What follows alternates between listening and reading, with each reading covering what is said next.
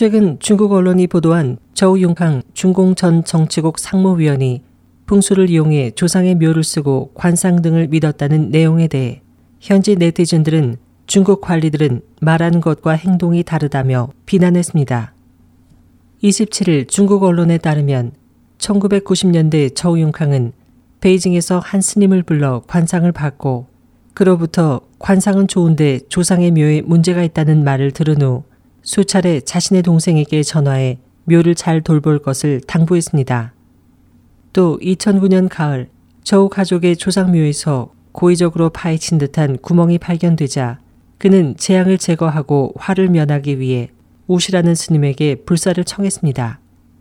그는 또 관상을 잘 보는 것으로 유명한 차오린이라는 스님을 신뢰해 승진하거나 중용할 사람을 이 스님에게 보여 관상으로 채용 여부를 결정하기도 했습니다.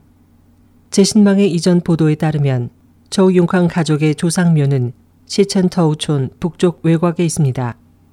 1995년경 중공 허우차오진 정부는 저우융캉 일가를 위해 묘를 확장했고 저우융캉은 조상묘 옆에 있던 연못을 메우고 연못 주인에게 보상으로 수돗물을 설치해 줬습니다.